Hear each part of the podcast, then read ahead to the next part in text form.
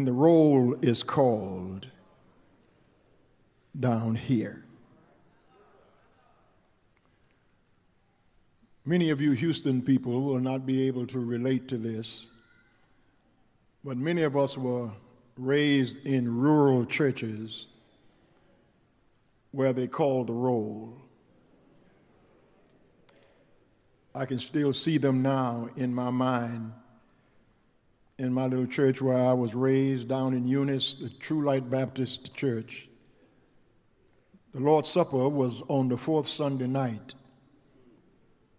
And I can still see Linda Sue Herx seated at the front of the church with a roll book. And every fourth Sunday night, they would call the roll. Sounds strange in this day, but dues was 25 cents a month. And they would call the roll at our little church. And Linda Sue's mother, Miss Suzanne, would come all the way from the back with her usher's uniform on and her little nurse's cap on her head, and she would go in the First National Bank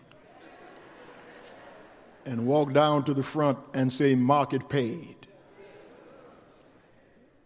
They call the roll in my little church down home. That's strange to us now. But walk with me around the text. As Paul comes to the end of the book of Romans, he concludes with a list of names, some names of about 35 people, which gives us a sociological profile of the membership in that fellowship. There is the husband and wife team of Aquila and Priscilla. There is a man named Rufus and his mother. There is Nereus and his sister. And then there are the brothers Andronicus and Junius. There are the twin sisters Tryphena and Tryphosa. An old man named Epaenetus and a hard-working woman named Mary, and another man who was related to Paul named Herodian. This discordant, motley crew seemed not to have anything in common. But I want to encourage you this morning to look again. And upon second glance, we notice not an amensalism, but a symbiosis. Not an antithesis, but a synthesis denoting a mutually beneficial relationship between different people groups, which can only be the active, dynamic work of the Holy Spirit. Paul is packing his belongings, leaving as a guest of Gaius, who hosted the church in his house in the city of Corinth. Paul is about 59 or 60 years old now, and he's making ready to spread the gospel to Italy and Spain. And what we have here is the great apostle making the effort to thank those who made an impact on his life and on his ministry. These people were not just a list of names, but rather they were beloved family in Christ for whom he was particularly fond because they labored with him in the work of the ministry. Most notably, Priscilla and Aquila risked their lives to save Paul's life. Andronicus and Junius went to jail with Paul. Epaenetus was the first convert under Paul's preaching. And the mother of Rufus was called Paul's mother as well. These people are not to Paul just a list of names. When you visit Washington, D.C., and there are some monuments there in Washington, D.C., one in particular is the Vietnam Veterans Memorial. And the Vietnam Veterans Memorial, Memorial is this, this almost picture book of names. When you look at it, it's a reflection of the names of the people who gave their lives valorously in defense of their nation. There are some 58,000 names on the Vietnam Veterans Memorial, and over 5 million people a year visit that memorial, and to them, it's not a list. There are some names. Uh, at, at, at, at the World Trade Center, the, the 9 11 memorial is not just a list, there are some names. Uh, at the Civil Rights Museum, it's not just a list, there are some names because people's names mean something to whom those names mean something. I, want to give you an assignment, and I thought to do a, whole long thing today, but I want to give you a small assignment to do. When you leave church this morning, th- this is what I need you to do. Somebody in your life has helped you to get to where you are. You did not make it to where you are by yourself. I, I don't want you to text them.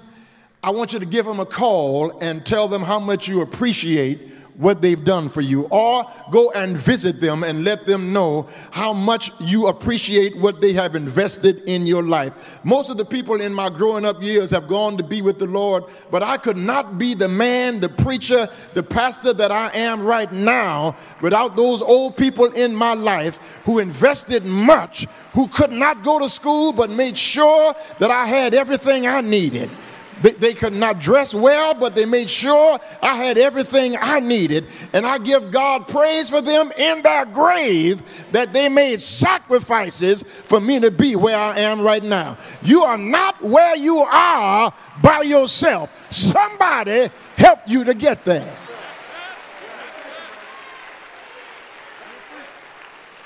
Um, I read someplace if you see a turtle on a fence post, Somebody put him there. Wherever you are, I don't care where you went to school, somebody had to pay for you to go to school. I don't care where you work, somebody had to open the door for you to get a job. I don't care what you do in this church, somebody had to give you the responsibility or the opportunity to get it done. We are where we are and who we are, first of all, by the grace of God, but then somebody else opened the door for us. Thank God for the men and women in your life who have opened doors for you to be where you are right now. These people in the text and the persons who are seated before us this morning who give leadership in our church are definite saints. You don't have to die to become a saint. You don't need to be beatified by the Roman church in order to become a saint. The moment you trust Jesus Christ as your Savior, repent of your sins, and your name is written in the Lamb's book of life, you are a saint of God. Sainthood does not mean good, it does not mean perfection. It does not mean somebody's got to pray for to you to get a miracle. Sainthood means no matter what happens from now on, I'm going to heaven when I die. I am God's child and I am in God's hands, and the devil in hell will never be able to pluck me out because my soul cannot die. I need a saint in here to help me this morning that sometimes I don't look like it, there are times I don't act like it, there are days I don't sound like it, but how I act and how I look and how I sound has nothing to do with my salvation. If any man be in Christ, I wish I had a Bible reader. He's a new creation. All things are passed away. And behold, all things are become new.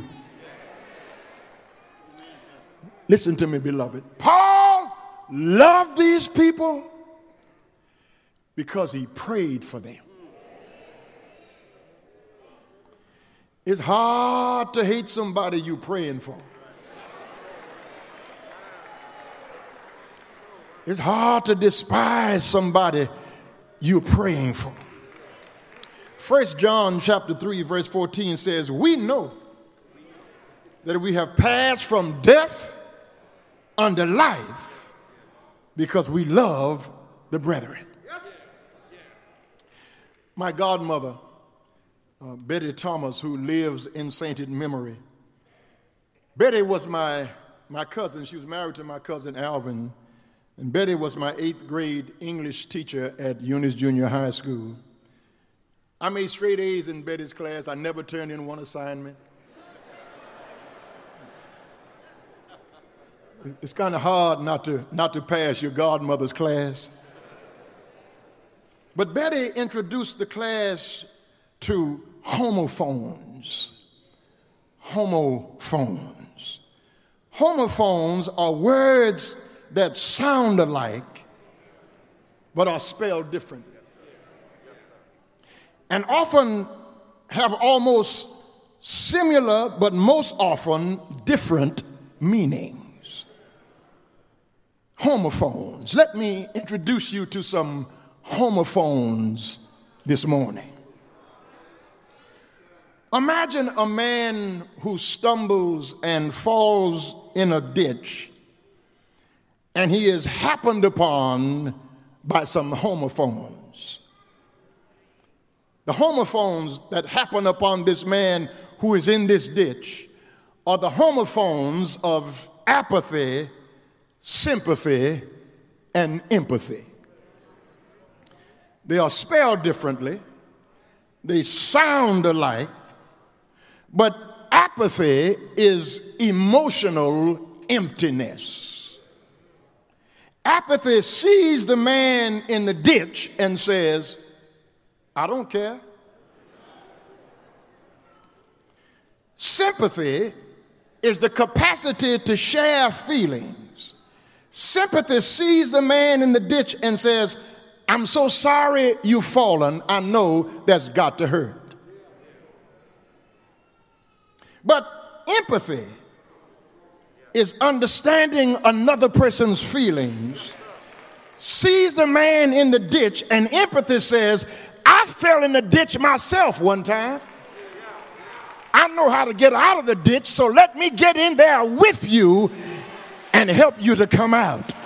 The sad thing about church folk is many folk at church are apathetic. Some are a little sympathetic, but we need more who are empathetic. I know how you feel. Let me get in your shoes and walk with you a while. Because you'll never understand my pain until you've walked a mile in my shoes.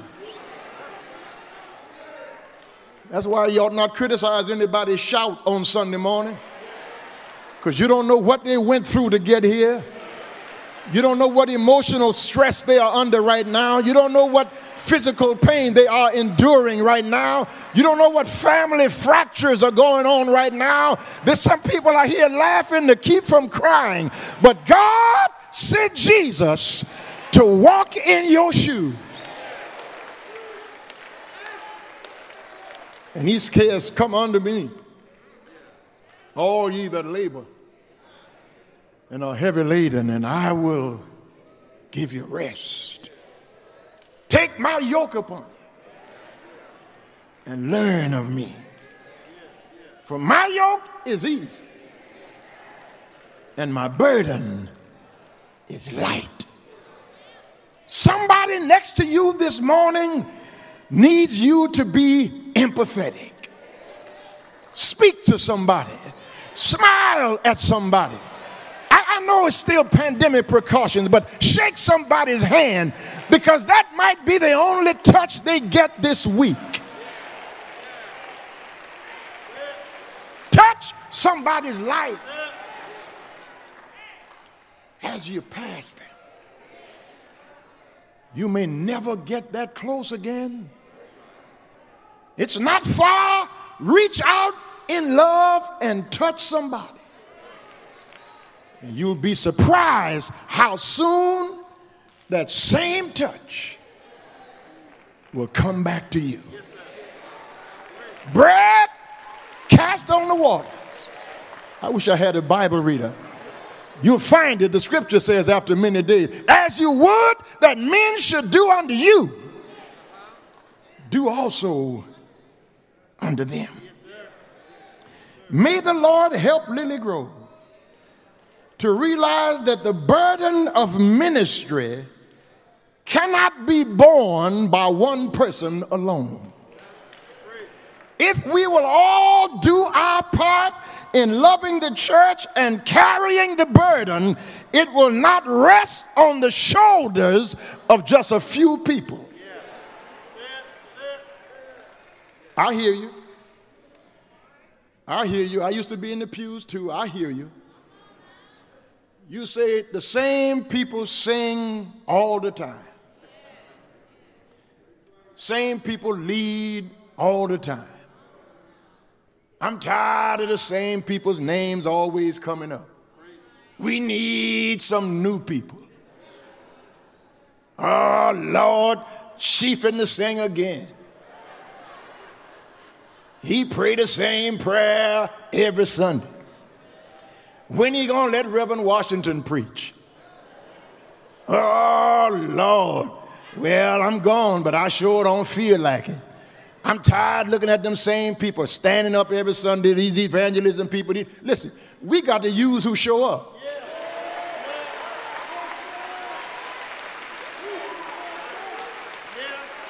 If you want to be used, show up. Have I got a witness here?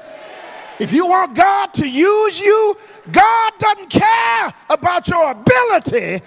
God is looking for your availability. Hmm. That's the that's the definite saints. But then I want you to look with me at these diverse saints. It becomes quickly evident in the reading of these verses that this group consists of diversity. There are men and women, Jews, Romans, and Greeks, wealthy and poor, an eclectic, diverse group indeed. Let me call a few of their names because those names mean something. Epenetus means praiseworthy. He was Paul's first convert. The name Mary means rebellion. The history of Mary in this text, in Paul's writing in Roman, is that Mary was a large woman who could impose her will. And she worked Paul as hard as she worked. Andronicus means man of victory. Junius means youthful. Relatives of Paul who were saved before him and probably prayed for him to be saved. Amplias means large.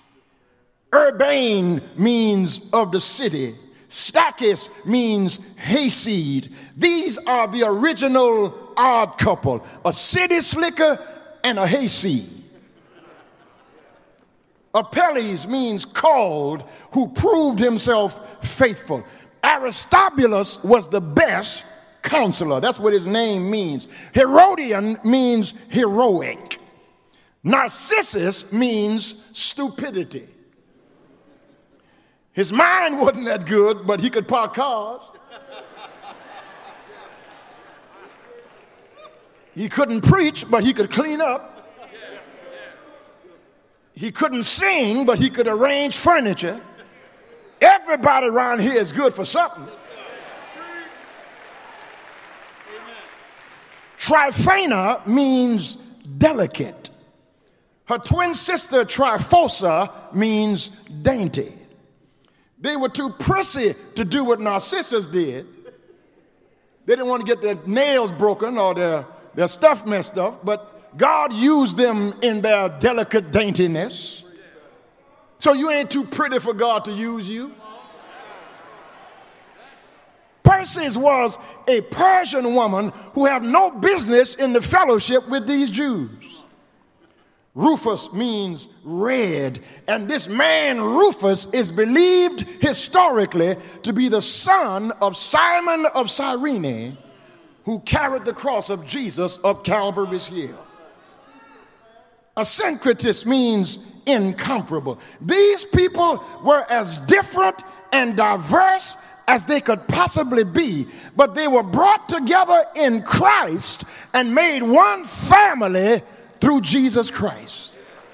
What does your name mean? See how the temperature dropped right there? I've talked to you about Aristobulus and Mary and uh, Priscilla. And what does your name mean? When you show up, what do people say? When you enter the room, do they stop talking because you gossip so much? Shh, don't say nothing because she can't keep nothing. That's what your name means. Or does your name mean that you so mad every time you come to church? You don't smile at nobody. People speak to you, you don't speak back to them, and you think folk got to follow you around because you think you're way up here. Is that what your name means?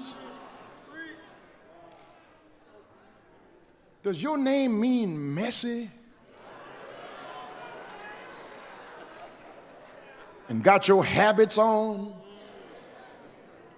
Nobody can't speak to you. Good morning. What's good about it? What does your name mean? Are you pleasant? Are you warm?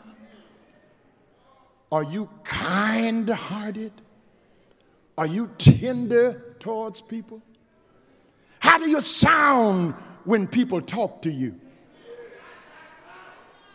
Stop talking down to people at this church because you have a position or because you drive a certain kind of car, because you wear a certain kind of clothes or you have a certain financial status. All it takes is 24 hours. And the folk who are at the top can come to the bottom. God knows how to deflate your ego.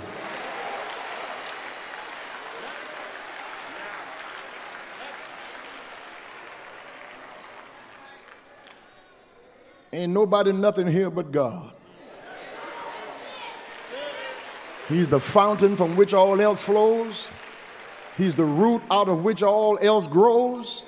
He's the subject and the predicate of the Christian religion. And the only reason we got up this morning is because Jesus is the answer for the world today. Above him, there's no other. Jesus is the way. And if you think we came here to see you, you need to go see a doctor. We came here because we need mercy. We need grace. We need the power of God to propel us into another week. Without God, I could do nothing.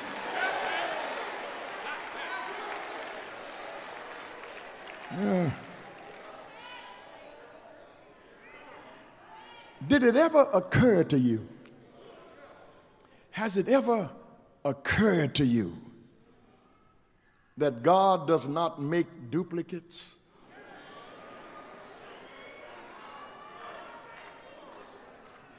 Every person here is an original. You bring gifts to the body of Christ that nobody else has. God made you with a purpose in mind, and so don't be ashamed to be you.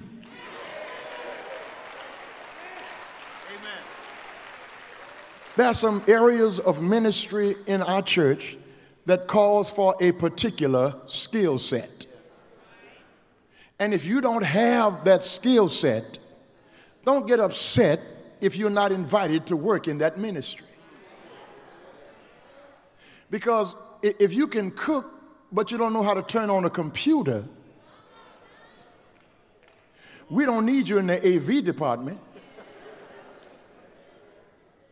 We need you to cook for the repast. That, that's a ministry. Somebody ought to help me preach it. People who are knowledgeable about social media and know how to get things out in, in a way with just a press of a button. They know how to handle a phone. They know how to handle a computer. We need those kinds of people, but we also need people watching our cars while we're in here. That's a ministry. Somebody ought to help me preach here this morning. Everybody can't sing, everybody can't pray, everybody can't preach, everybody can't teach, but everybody can serve.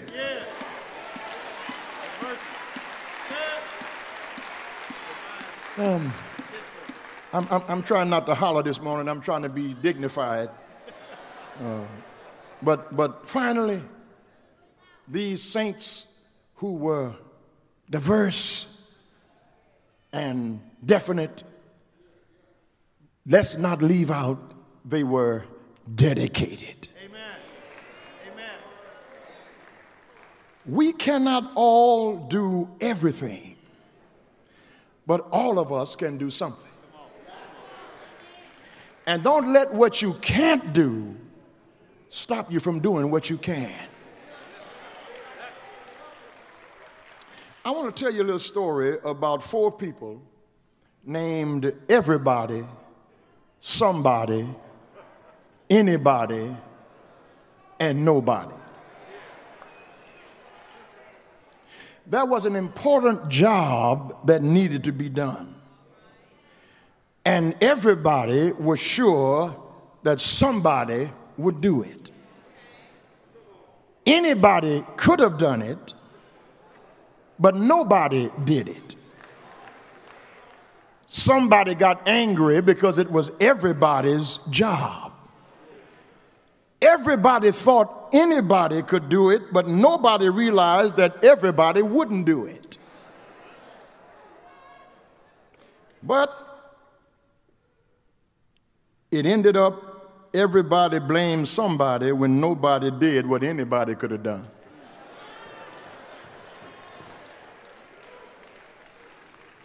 Uh, where are those servants of the Lord who know that everything that is worth anything is going to cost something? Where are those church members who have learned the lesson that with blessing comes bleeding? May the Lord raise up among us some believers who will pay whatever price is necessary to see the Lord bless and move in power. That's the roll called down here. You've got to do some work down here. You've got to give some blood down here. You've got to shed some tears down here. You've got to do work that is sacrificial. You've got to do something that is inconvenient. You can't just come to church when it's convenient. You can't just serve when your name is called. You can't just do work at the church because you want to be seen. Because you you you already have your reward if you're out in front of people because you want somebody to call your name. That's not the reason to give your life in service. There are some people whose names will never be called here on earth, but when the roll is called up yonder.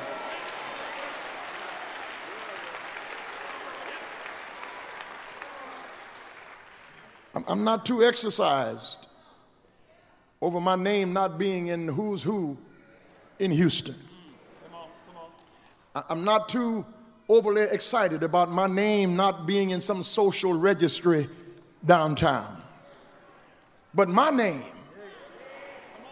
is written in the Lamb's book of life. And I want you to know as I hurry, brothers and sisters, I'm trying not to holler this morning. I want you to know as I hurry, I am not a number, I got a name. Lilly Grove, members of this church, are you just a number or do we know your name? Because the world numbers their folk, but God names his.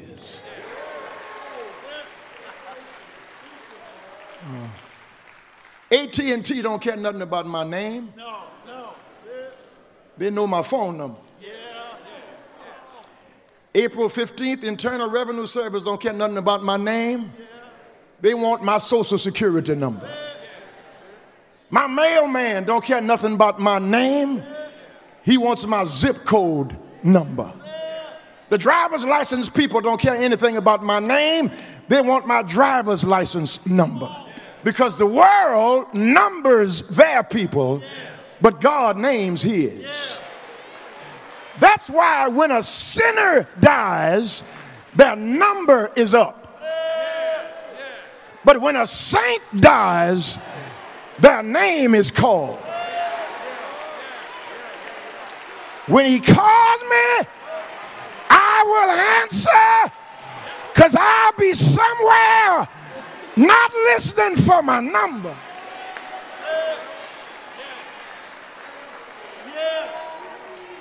But listening for my name. And when the roll is called up yonder, I don't mind you calling the roll down here. My name is on the roll here at Lilly Grove Church.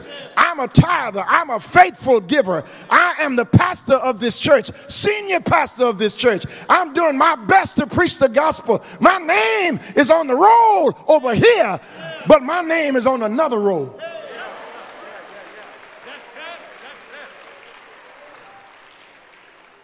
And one day, when I'm through bearing my burdens in the heat of the day. One day when life's fitful fever is over. One day when I'm through giving up the right for the wrong. One day when they lay my body down at Houston Memorial Gardens and some preacher will stand over my grave and say, For as much as it has pleased Almighty God in his wise providence to take out of this world the soul of this our deceased brother Terry Anderson, we do hereby commit this clay tabernacle to its kindred elements. Earth to earth and ashes to ashes. Dust to dust, looking for him in the general resurrection. And it will be an obituary in the Houston Chronicle that Terry Anderson is dead. But, brothers and sisters, that will be a misprint because I will be more alive then than I am right now. Because one day Jesus, the chief shepherd, is going to call the roll. And I want to know this morning is your name in the Lamb's book of life? Will you be able to answer when the roll is called? Not at Lilly Grove. But when the roll is called up yonder. I'll be there.